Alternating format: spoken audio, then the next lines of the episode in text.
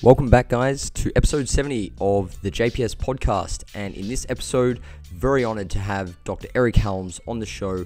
And we're going to be discussing a topic that is very important to anyone who's looking to diet down to extremely low levels of body fat. And the topic we are discussing is global fatigue management for contest prep athletes.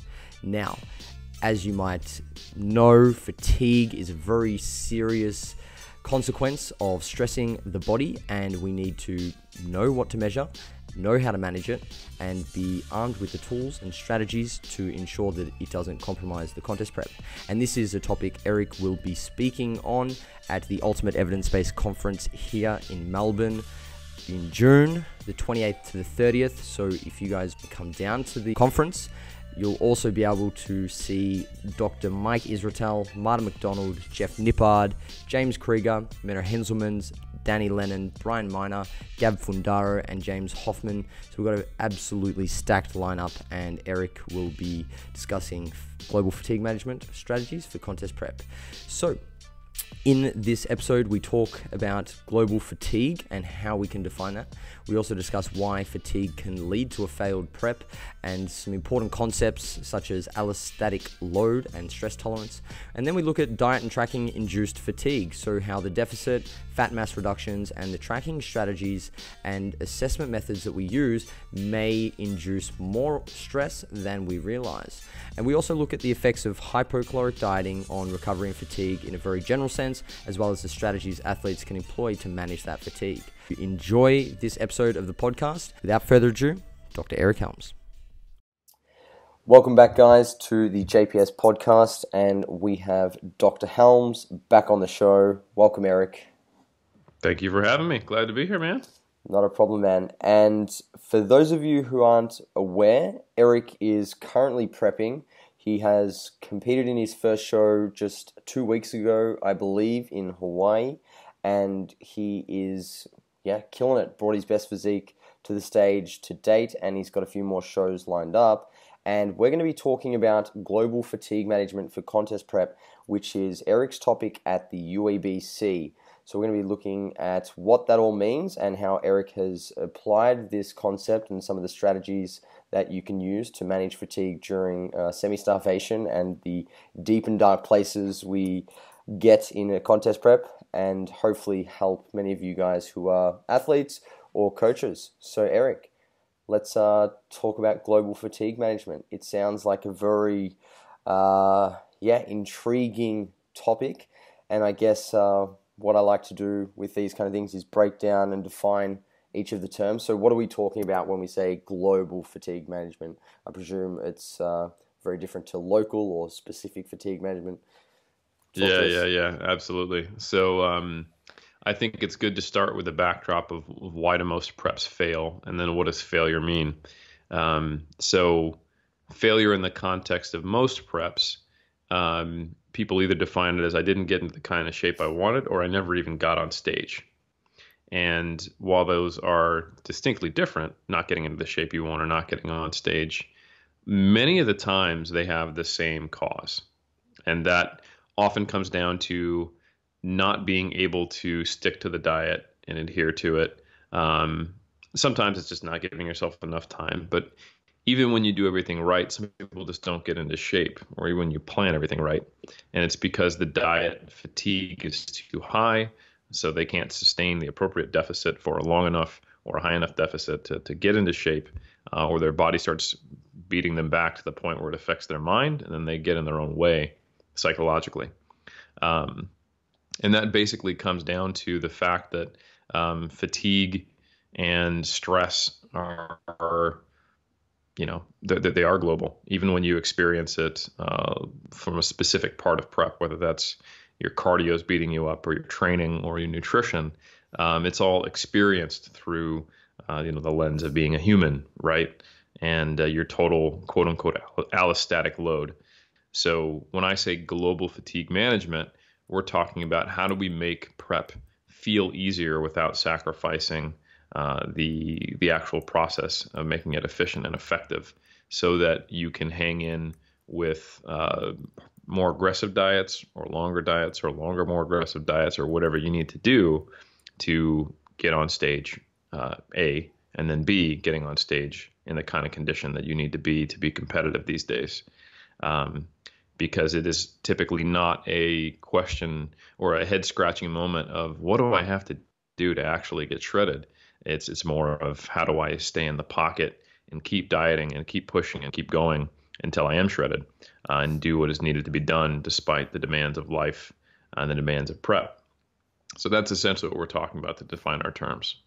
Yeah, fantastic. And I've definitely seen this play out uh, with athletes that I've worked with who just haven't been able to manage all of the stress that comes with contest prep, uh, potentially didn't prepare themselves or treat it seriously enough because I think people uh, when they're new to bodybuilding, they just don't they they really underestimate what it's all about and just how much uh, it can really take over. And that was definitely the case for me uh, last year uh, when I prepped or tried to prep, didn't get stage. It was just stress was too high. I didn't prevent stress enough um, and couldn't manage it accordingly when it uh, came about. But a term that you used that I think uh, we should probably discuss a little bit more was allostatic load. And I guess why is this term uh, important in the concept of managing fatigue, and how does that uh, influence our ability to tolerate uh, various amounts of stress, and how does that change in a contest prep?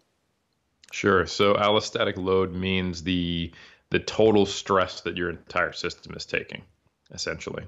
Um, and I think it's important that uh, we not act too reductionist in the way we look at physiology and psychology, which is our tendency. That's kind of the roots of if you look at, you know, anatomy and in Western medicine and, and just the, the the basic way that the scientific method is applied in quantitative methods is to separate variables, isolate them, and see what causes what.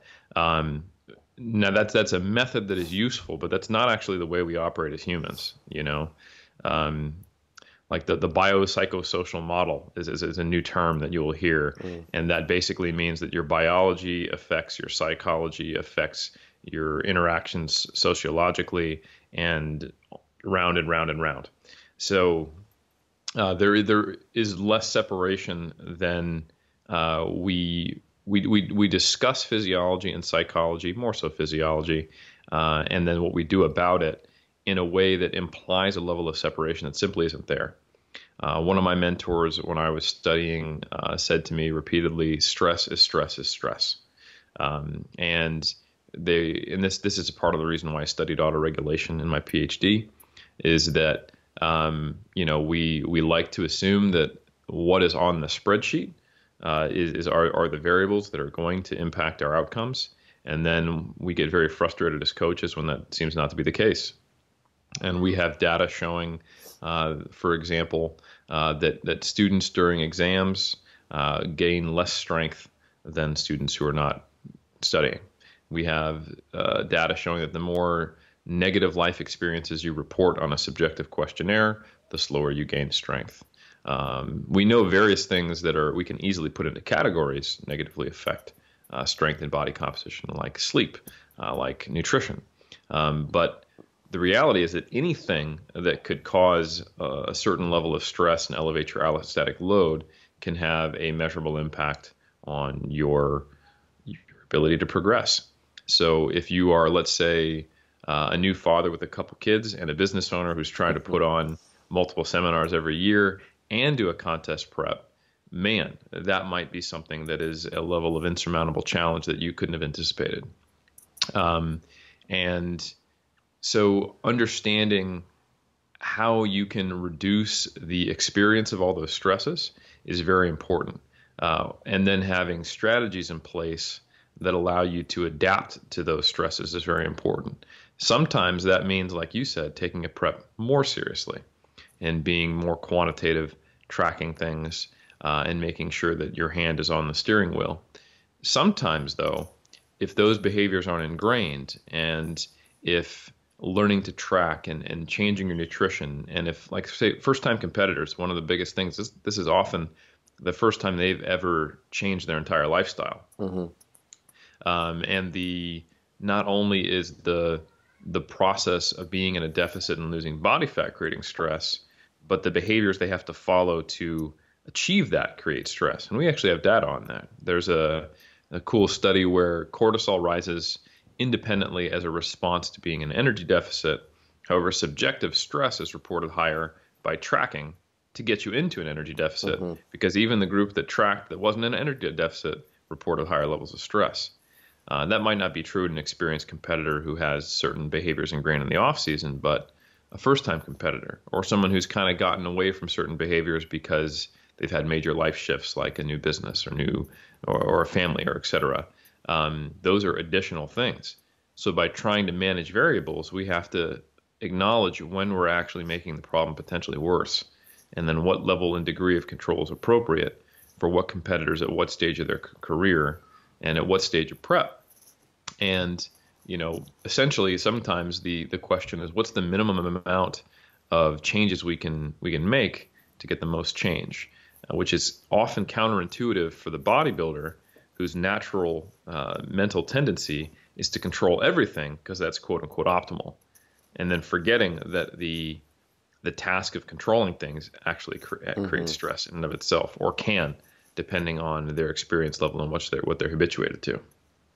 Very interesting. Very interesting. So, I guess what's important is the distinction between psychological stress and then training related stress. And I'm not sure that looking at the, the topic of global fatigue management, many people would have been able to discern that the stress that we experience outside of the gym impacts the contest prep just as much, if not more, as the, the training related stress. So, what are some of the types of strategies or variables we need to be monitoring in terms of the uh, non-training related stresses that athletes can help themselves or coaches can help their athletes uh, manage that uh, fatigue?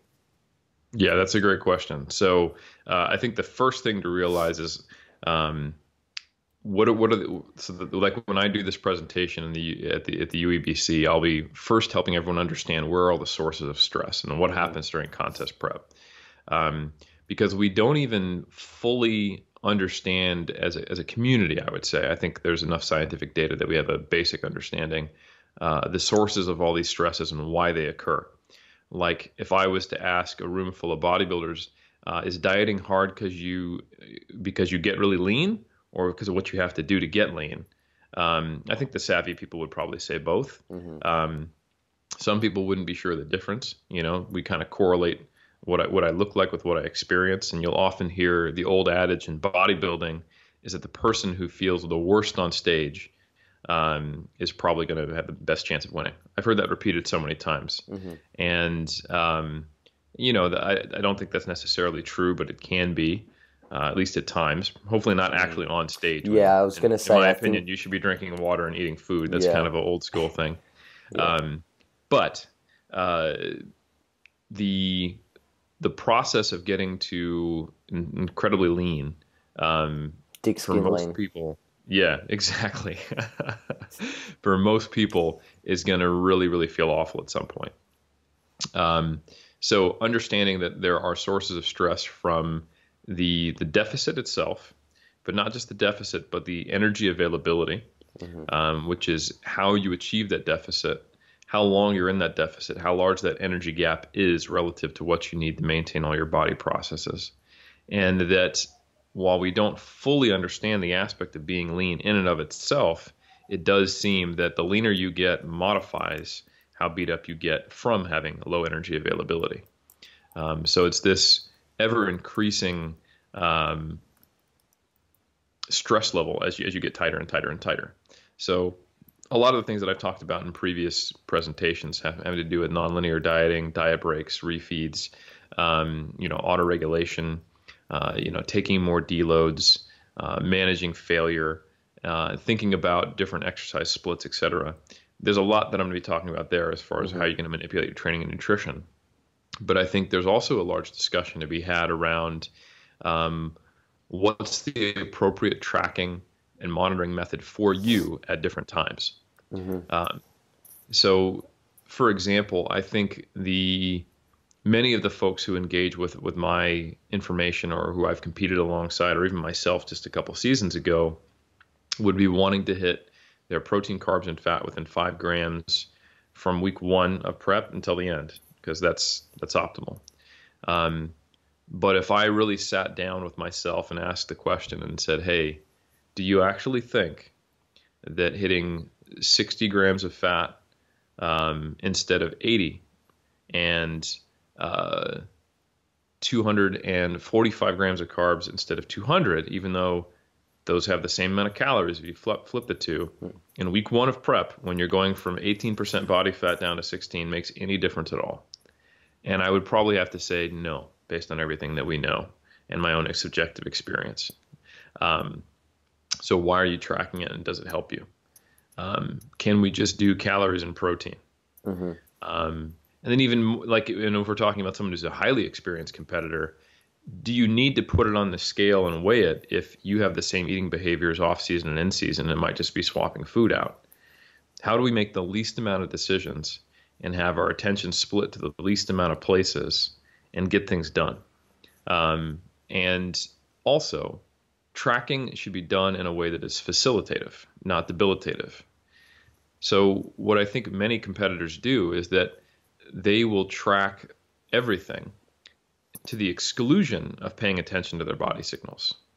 And there's actually research showing that some bodybuilders have less body awareness about how they're feeling than other exercisers.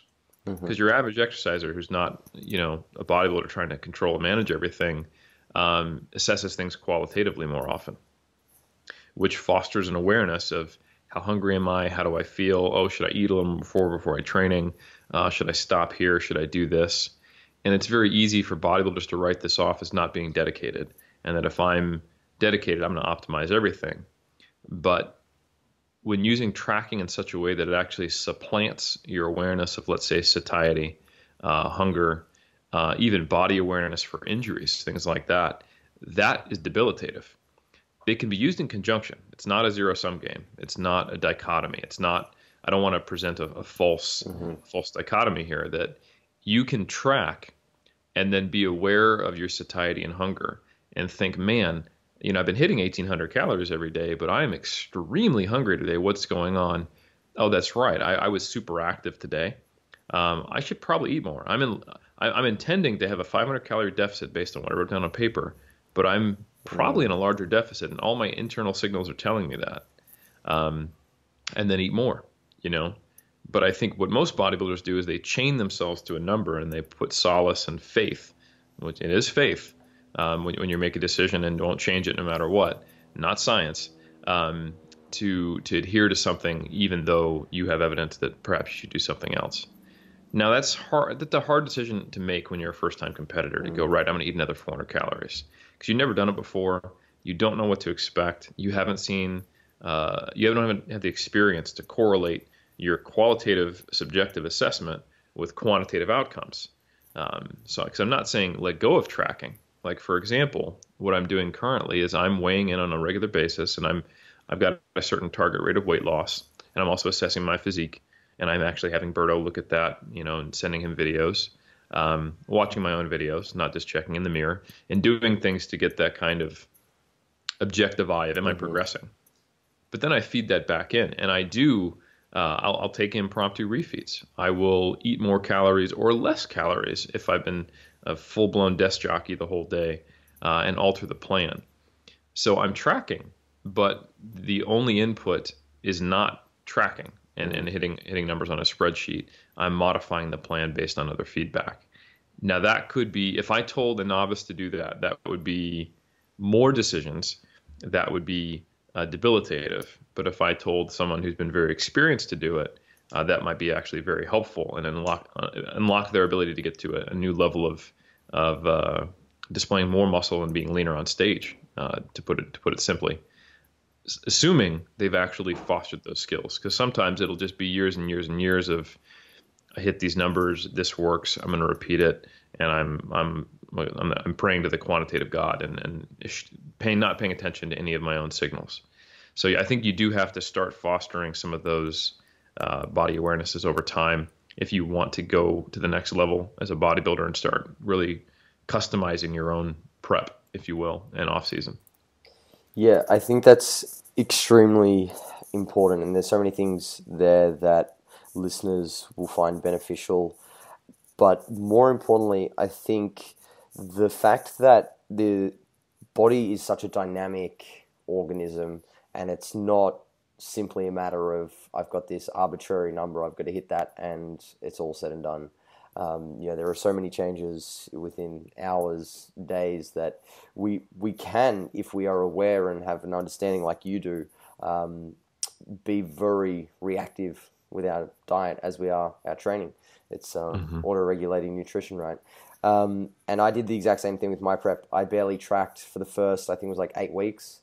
Lost like five kgs because I was just trying to save mental juices uh, for for down the track when I needed it, as opposed to yeah coming out of the gate too hard too early and running out of gas. But it didn't matter in the end. But yeah, I think that's a really good way to go about prep, modulating the tracking method um, and tightening the reins when necessary, as well as uh, pulling back. But outside of the, I guess, diet and tracking induced fatigue, what are some of the other uh, non-training related stresses we need to to manage? Because that's just one of them. I guess, mm-hmm. like you mentioned, the tracking and how focused we are on quantitative uh, data versus the qualitative subjective stuff that'll be highly dependent on an individual's personality type as well. Somebody who's you know very conscientious, super neurotic, they're gonna thrive on the numbers. So you know deviating from the numbers could be problematic. Um, but in the same vein, some people are going to be you know high in extroversion, pre-contest prep. Uh, they're going to be the person who gets a lot of energy from people, and as we're discussing off air, you're really trying to manage the time where you have social interactions, and and that can be stressful as well, knowing that uh, you're just not able to you know be your normal self and you know go out there and be intimate with you know loved ones, have conversations. Uh, you know, on a regular basis that you would otherwise have. So that can be stressful. Uh, do you want to speak to that a little bit? Yeah, the social stress and managing the fallout from that is actually really important too. Um, and so we, we know from experience and from, from actual plenty of plenty, plenty of research that um, typically social isolation, irritability, uh, anger, all, all tend to increase during prep. Um, general mental stress goes up if you were just to look at like something like uh, a profile of mood states. And generally, mood state gets better at first and then gets worse at a certain stage in prep uh, getting better at first just because you have more structure. Uh, you know, you're not you're not pushing a huge deficit. You're looking better. You're in better shape physiologically, and that trickles down into how you act. But eventually, it's going to cause problems. Um, and you know, like we kind of have this archetype of the bro that we look down on in the evidence-based community of someone who uh, basically becomes a social hermit but what I think we have to acknowledge is that's actually a coping strategy. Um, if I don't have to interact with people for the next three months, I don't have to worry about saying no to going out to eat. I don't have to worry about pissing off someone. And maybe whether they realize it or not, they feel that the best option is just to not see anybody for three months, and that'll that's the that's the most damage control they can do. Um, However, I think if we can be conscious, we know that not maintaining a relationship with people for three months is also problematic in many cases, especially like if you're living with people. Um, and so there are there, there's there's a couple ways to tackle this. You know, some some highly competitive, single-minded, um, outcome-focused bodybuilders have a tough time wrapping their heads around why it's not okay just to kind of socially isolate and and, and cut everyone out of the, out of their lives because that's just what I got to do for this prep. You know, you got to sacrifice to win. And while that is true to some degree, that can cause stress that actually impacts your competitive outcome, even if it's not this season. It might be next.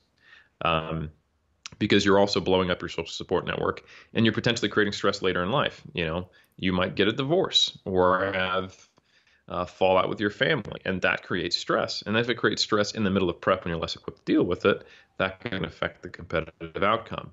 Now, that's a very kind of like sociopathic way to, to describe that to bodybuilders because that assumes that the only thing that matters is how it affects prep.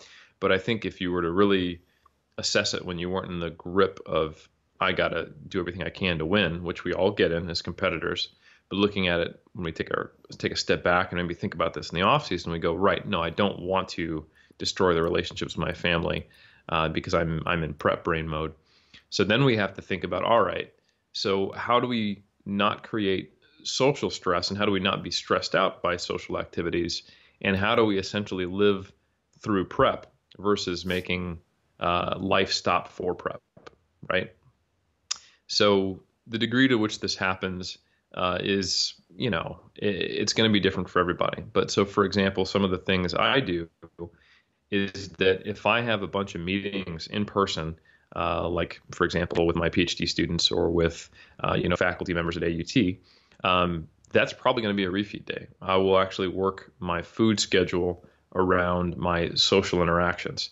Um, also, if I have a planned refeed coming up, but it's let's say it's a day where I'm going to be home alone. You know, my wife's out and maybe she's on a, a trip for her geology classes where she's going to be away for the weekend, and I've got no plans. You better believe those are going to be I'm going to push those low days. I'm going to do a cardio session that, that might have not been planned. I'm going to take advantage of that social space I have where the only person I'm going to piss off is me um, and just be irritable in my own head and get that deficit in, uh, grab those days up, and have an auto regulated uh, schedule of when I push deficit days and when I push refeeds based on what I have to do in my life. Because the the the alternative to that of where you have this rigid schedule that might actually conflict with your life can end up creating a greater total allostatic stress through social stress and then inhibit your ability to succeed uh, and get on stage. So that's kind of one of those things where again we approach it with this very reductionist mindset where it's like here's what I got to do for prep and it's either going to make life suck or I'm going to have to make my life orbit around it or I'm going to change my life I mean, I know people who take three weeks off their job for the last couple mm. weeks when they compete. Like they they save up vacation days. Um, I know people who uh, force their families to eat differently during prep. Uh, I know people who don't eat out for the entire six months and skip their birthday, skip the holidays, and all those things um, because they don't have a dimmer switch. They have an on and off switch, mm. right? They don't have the um, the tools or the awareness that it's even okay or possible or allowed, uh, or they're just afraid of manipulating their plan around life and making it integrate with life rather than just kind of seeing them as these two separate things that when they clash, it's bad and you just got to put your head down or, or avoid clashes altogether.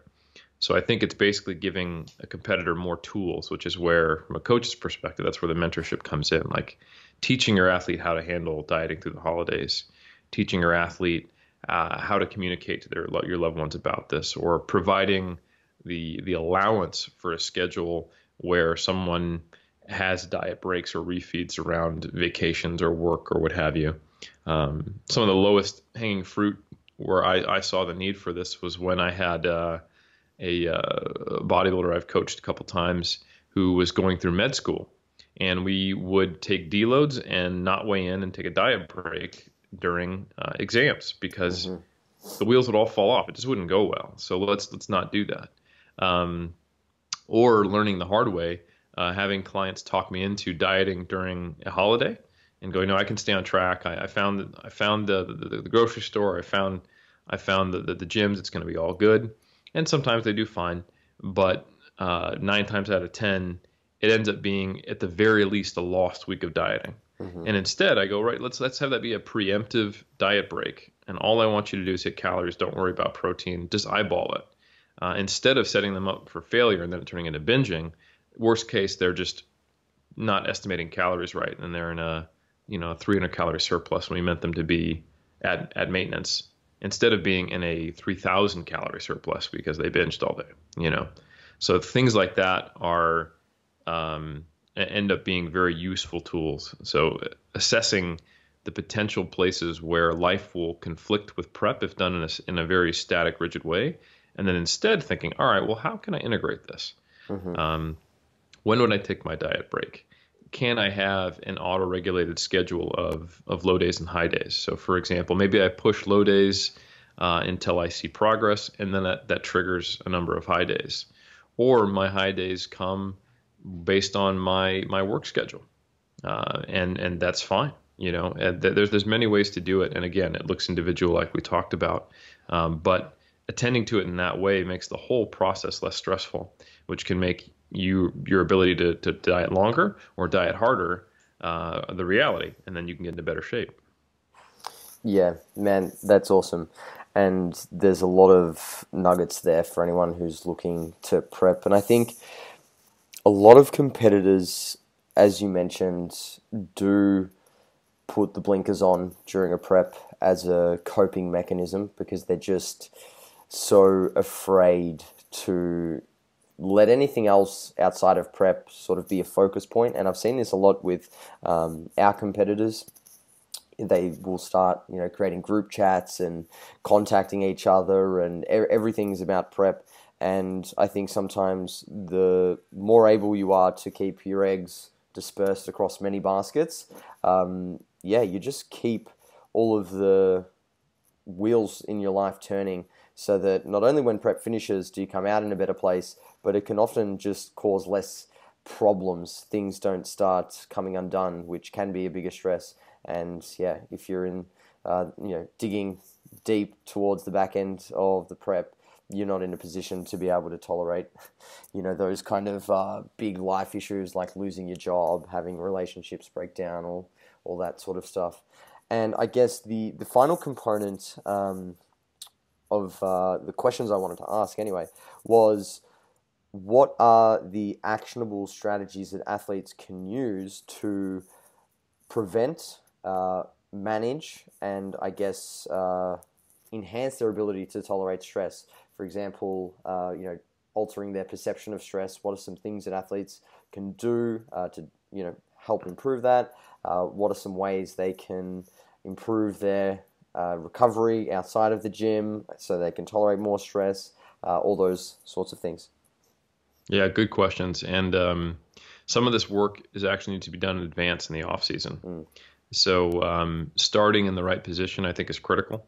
So, for example, finding that sweet spot, which does change over time because there's a big behavioral component, to where you're the leanest you can start prep with feeling zero diet fatigue. So, because you don't want to start a diet feeling stressed from dieting. Um, and to use myself as a case study, um, this has come down about two to three kilos each time I've prepped.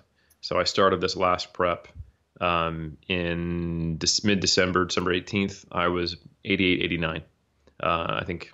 And uh, with my lowest gnarly weigh in, probably needing to be around 80, 81 to be in, in like like sh- crazy shredded shape. Um, and that wasn't a possibility for, for me before because I didn't have the nutritional behavioral components in place that were automatic. Um, and I would have felt restricted to, to keep myself at that point. Um, but I did do two mini cuts in, in 2018 to get there and then brought myself back up to maintenance and, and felt like I was just living life at, at 88, 89 and started prep. So that's, that's really important. Um, the behavioral side of it on the nutrition is very important as well. The I've written a couple blog posts about this lately at 3DMJ, mm-hmm. where the closer you can get um, the what your life looks like from the outside uh, during prep and the off season uh, to one another, the the better position you're going to be in to transition, um, both on the front end and back end of prep.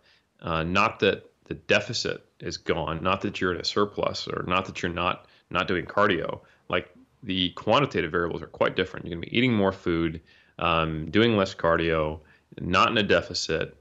You know, one's gaining muscle, one's losing fat and trying to hold on to muscle. Yeah, they're definitely different. But if your meal structure looks the same, if the kind of uh, components to each meal fall into the same general categories, but the portion size is, is different, or more meals have a, have a have a carb or a fat in them, etc. I think then it becomes very easy to have this plug and play automatic structure where there's less decisions to be made. And mm-hmm. if you build those skills in the off season, it's a easier to start lean because it, you just do the same thing and modify things until you're not hungry and not experiencing food focus, and that's the leanest you can be. Great, okay, that's where you start. Um, but the the changes you make to your diet are are so minuscule. You know, you swap out higher calorie fruits for lower calorie fruits, and uh, full fat dairy for low fat dairy, and less lean cuts of meat for leaner cuts of meat.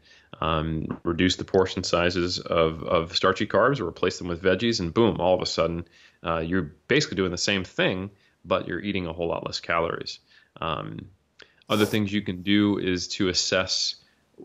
Essentially, with, with with training, the goal is how do I make my training just as effective from a hypertrophy stimulus standpoint while being subjectively easier? So, playing with set and rep structures is something I've done a lot with.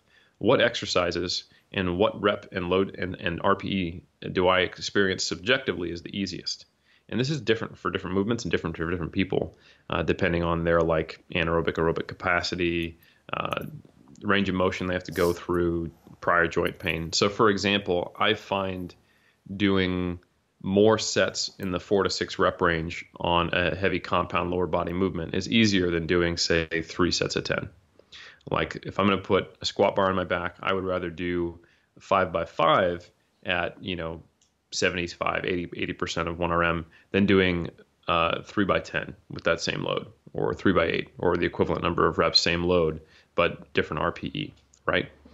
Um, so playing with uh, your splits, um, a good example for me is leg day.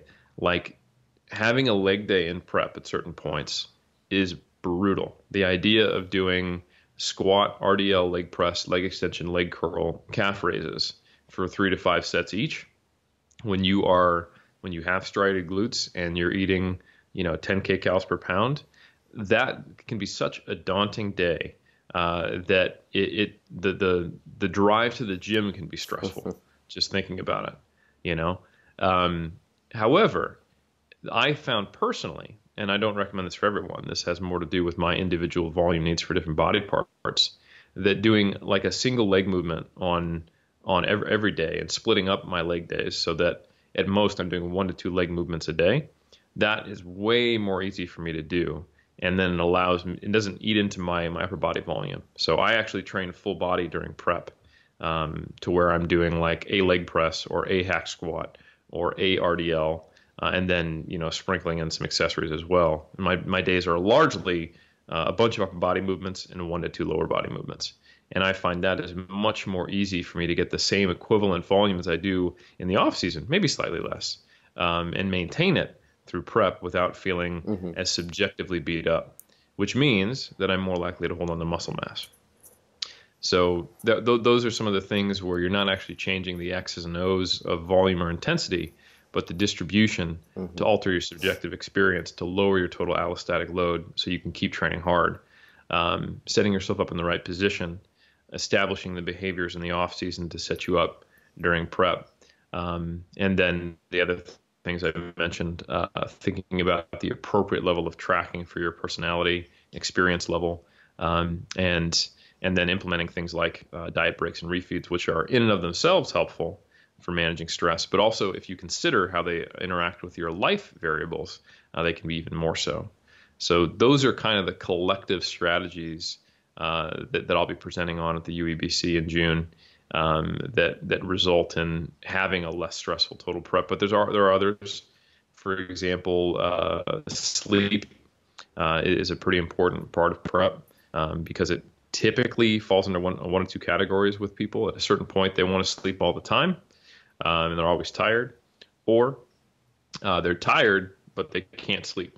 Uh, they can't sleep for more than say four hours at a time and pop awake in the middle of the night. So doing things related to taking naps, uh, improving sleep hygiene, um, and you know thinking about uh, what types of meal structures can we maybe eat more food right before bed? Does that improve your sleep or does that cause problems? And experimenting with some of those strategies. Um, most of the time, people find just man they sleep better on refeeds and diet breaks. Like just eating more allows them to sleep. So uh, that that's what's the one thing you can't fix. But if you look at everything else, sometimes you can you can you can maintain your your your sleep quality or get in naps um, to make sure that you're actually recovering. So that that's it's a, it's a broad range of stuff, um, but it's it's some of the most important stuff that we don't think mm. about in terms of what's just the broad volume recommendation. How big should my deficit be? How many? What what are my macronutrient breakdown? And how many pounds a week should I be losing? Those are important, but they're not all of it for sure. Yeah, awesome, man. And I guess the other point of discussion that's that's worth having is just how dieting uh, affects our recovery and fatigue in a more broad sense. Um, because we've sort of we've spoken about what it is, and you know, we know that mm-hmm. prep gets hard. Um, but run us through what you've been experiencing, um, you know, in the last few weeks as things have gotten really, really uh, challenging in the lead up to your final show. I presume that it would have been more difficult than at the start of the prep. Um, yeah, how did that just affect you overall?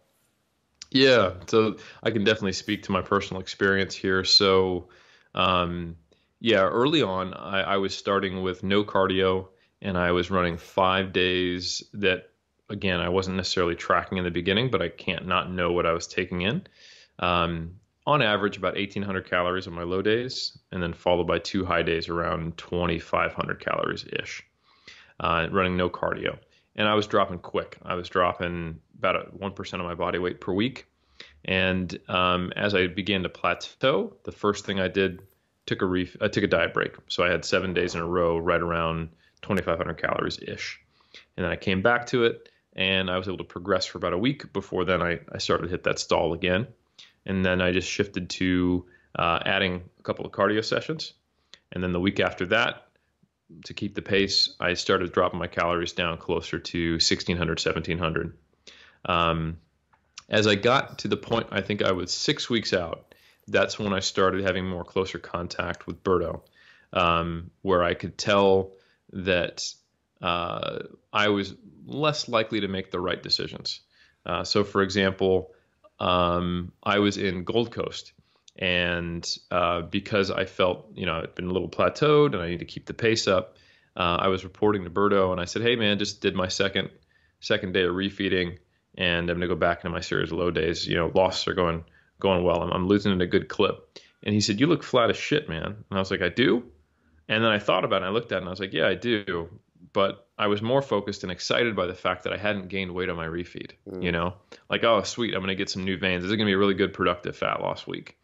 And Berto kind of reminded me like, hey bro, like refeeds have a purpose and and you know fat loss isn't it. You know, it's it's it's setting you up for for muscle maintenance and good performance in the gym and uh, and actually getting your glycogen levels up. And that that hasn't occurred to the degree that it should after two two days of supposed refeeding. So at that point, Berto made a decision that maybe I would have if I'd been a little less uh, fat loss focused of adding a third refeed day. So that's when we went to a 4 3 schedule.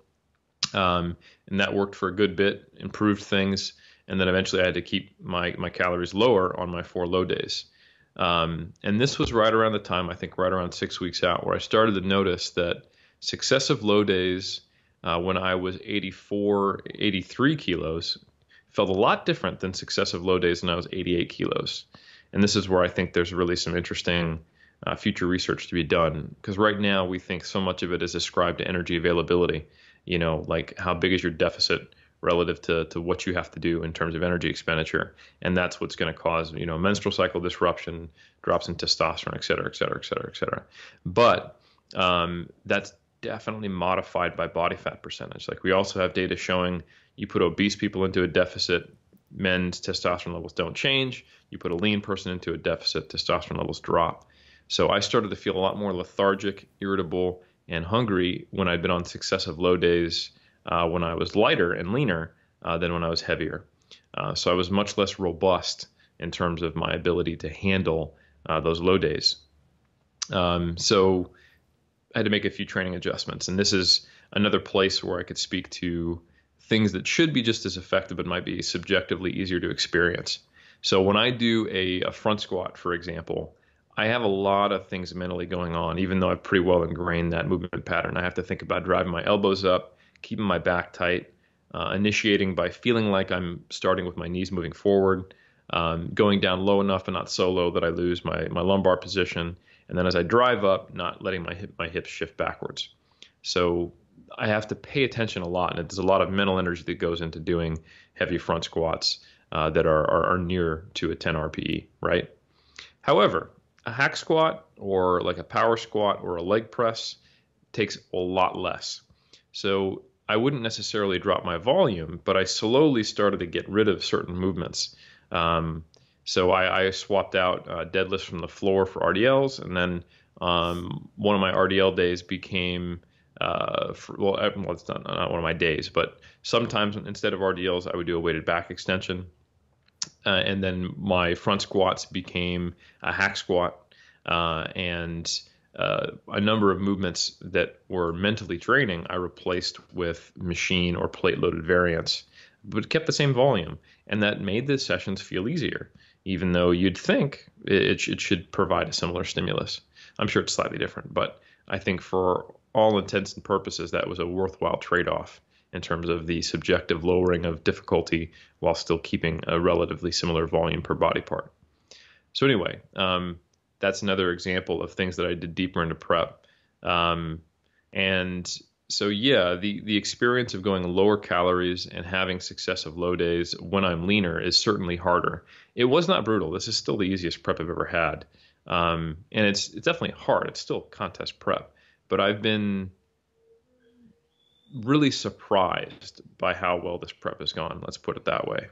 Um, and I did have to dig at the end, you know, like when that April 6th comp was coming up, um, and knowing that I was I was what we, we describe at 3DMJ as legally shredded, and meaning that I've got glutes from the side, uh, I've got hamstring splits, I've got quad separation, I'm lean everywhere, and I've got a couple of cuts in my glutes from the back. One would say that I had striated glutes, but they weren't like top to bottom, you know, Brian walnut Whitacre. Yeah, exactly. I didn't quite yet have walnut butt. Um, or as I like to say, my, my butt did not yet look like a rib cage. So, um, so yeah, I could be leaner. Is, is no one would say I didn't show up in shape, but people would say, hey, if you want to improve, you get a little tighter. Um, so, um, so yeah, I've got more work to do, but I, we're talking maybe a kilo, I think, of fat loss at this stage, uh, and I've got you know 10 weeks to do it before my first show. So I've got plenty of time. So it's a question of at what point will I start eating up, and how hard will I dig to get there now but yeah, so it did get difficult. Um, I think the hardest streak I did to make sure we were in shape on time was I ran four days at around 1,400 calories. Had one day at 1,900 because I had meetings. That was an impromptu refeed. mm hmm Berto wanted seven days in a row based on the visual progress. And I said, hey, I'll give you eight days in a row if you let one of them be a, a, a moderate day just so I can survive this day of meetings. And then I did another three after that 1900 day at 1400. Um, and that produced some really good progress. I was disgustingly flat, and training wasn't going great, mm-hmm. um, but it was worth it because it got me into good shape. Uh, and then I I ran my three 2700 days, um, and then I think at that point we were two weeks out, and then it, we tested my peak week the, the two weeks out, and then we that worked quite well. Modified a little bit, and I got on stage. Um, and my peak weeks aren't aggressive, so it was still a fat loss week. It was essentially restructuring that 4 3 into placing those refeeds to where they made me look my best on game day. So that was kind of the, the last few uh, weeks going into prep, and the hardest it got was those uh, eight days of, of being on 1400 or one day at 1900 calories, and that was that was pretty that was wasn't wasn't too fun, but it was um, it's doable. Man, very very cool that was a very insightful discussion and awesome to hear you talk about, I guess, some of the taboo uh, mm. areas related to contest prep. Not that they're taboo. We all we all talk about how much prep sucks and whatnot, but I just think it's done so through a very pessimistic and often at times, yeah, complaining lens. Um, you know, people mm. just like talk about it, but we don't actually uh, discuss it with um, the intentions of understanding it better and having uh, ways to work through it and be smarter about how we approach things. But thank you very much for your time, Eric. All the best in the upcoming weeks before your shows in July. I was going to say May again. I don't know why I was going to do that. um, but yeah, and guys, Eric will be at the UEBC June 28th to the 30th with a bunch of other fitness professionals uh, talking all things nutrition, training. Uh, yeah, there's a lot of different topics being covered. So if you are in Melbourne or you want to come down and check it out, there will be uh, tickets available. Link for those is in the description box below. And be sure to check out Eric, the guys at 3DMJ. They put out a lot of good content, uh, plenty of articles coming from Eric the last couple of months. And yeah, also check out MASS, uh, monthly applications in strength sports. They do some really good work there. I'm a very big fan of uh, their research review. So if you haven't already subscribed, you can do so through the link in the description box. But Eric, we'll speak to you soon, man. Anything uh, else you've got coming on or coming up in the near future? Man, I'm, I'm excited for the UEBC. I'll be uh, literally one week out from yeah. my uh, my, my my next show there. So you'll get to see me looking like Skeletor. It'll be fun times. That'd be very cool. And thank you for having me on. Just uh, always fun to fun to chat with you, man. My pleasure, bro. Thank you for your time. Eric, we'll speak to you next time, bro. Thank you again. Appreciate it.